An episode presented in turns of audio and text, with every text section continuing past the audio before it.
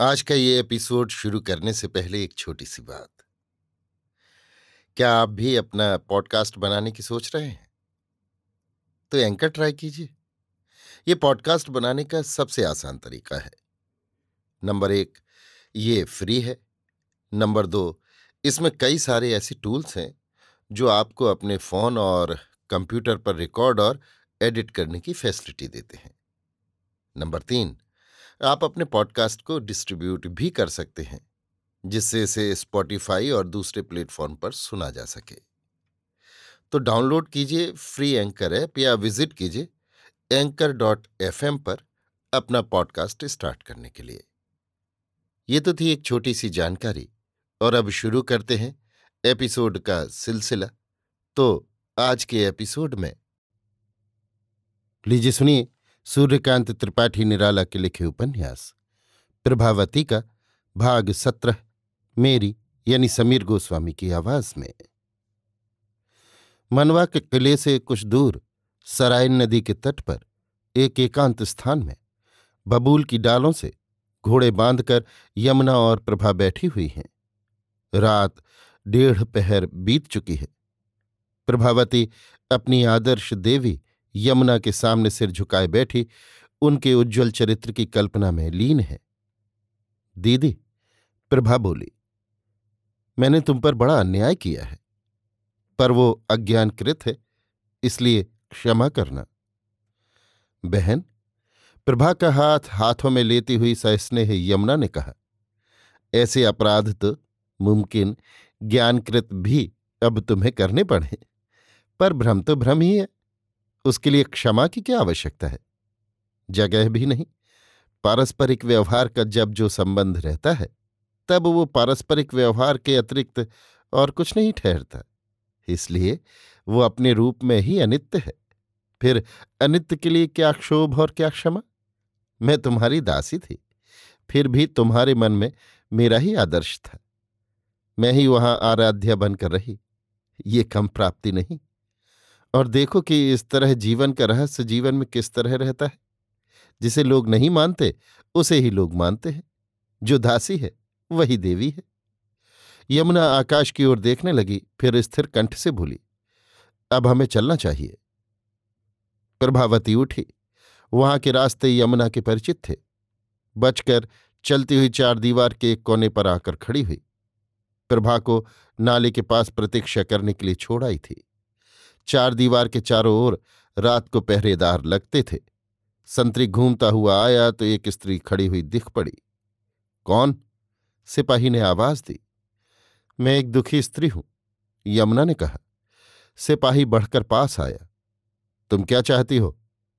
यमुना खिलखिलाकर हंसने लगी। क्या चाहती हूँ? मैं खून चाहती हूँ।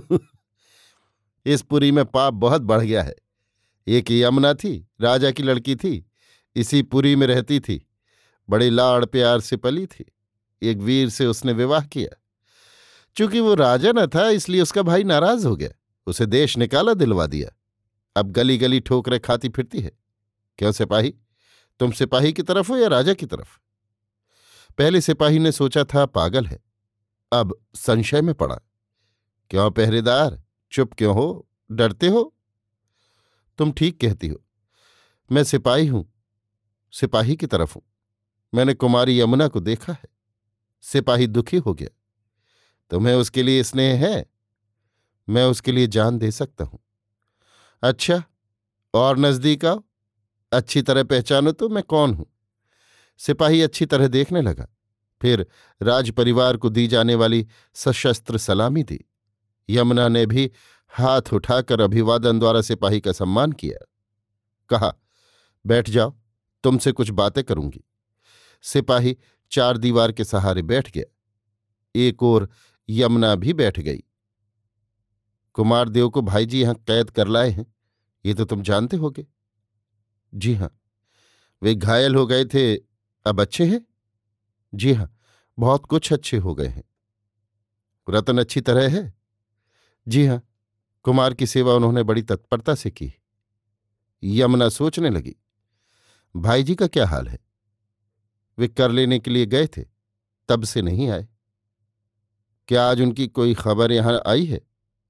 जी नहीं। अच्छा देखो, कुमार से मिलने की हमें ज़रूरत है। तुम पर किसी को संदेह न हो पाएगा। विश्वास करो। और अगर होगा भी तो हम तुम्हें अपने साथ ले लेंगे और अच्छी नौकरी देंगे। यों भी तुम्हें पुरस्कार देंगे। तुम हमारी मदद करोगे? आपके साथ मुझे स्वर्ग का सुख होगा। आपकी आज्ञा पूरी करना मैं अपना सबसे बड़ा अवसर मानता हूँ। फिर जहाँ आप ऐसी दीनता से मेरी मदद चाहती हैं, वहाँ मेरे लिए इससे बड़ा मान और कोई नहीं। मैं कैसे भूल जाऊँगा? यमुना कुछ काल तक स्थिर रही, शांत दृष्टि से सिपाही को देखती हुई पूछा, कुमार किस जगह रखे गए हैं? इसी बैठक में उंगली उठाकर सिपाही ने बगल वाले प्रासाद की ओर इंगित किया तो एक काम करो रात काफ़ी हो गई है। प्रासाद के अधिकांश जन सो गए होंगे। शंका की कोई बात नहीं। मेरी एक सखी है। वे वहाँ बैठी हैं। मैं बुला लाती हूँ। मैं गई या वे? कुमार से मिलकर लौट आएँगी। सिपाही ने स्वीकृति दी।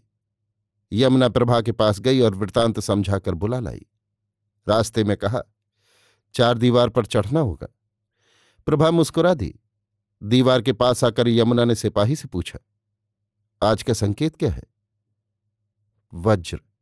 नम्रता से सिपाही ने उत्तर दिया। कांटा लगा कमंद, जिसमें रस्सी की सीढ़ी बनी थी, हाथ में लेकर यमुना बोली, आओ मैं कांटा फेंकती हूँ, ऊपर चढ़ जाओ। फिर खींचकर उतरकर बाएँ हाथ वाले भवन में जाना। संकेत तुम्हें मालूम हो चुका है, लोग देख भी लेंगे तो दासी समझेंगे। शिवजी का स्मरण कर प्रभा चढ़ी, फिर उतर गई। अभी आप सुन रहे थे सूर्यकांत त्रिपाठी निराला के लिखे उपन्यास, प्रभावती का भाग सत्रह, मेरी, यानी समीर गोस्वामी की आवाज़ में।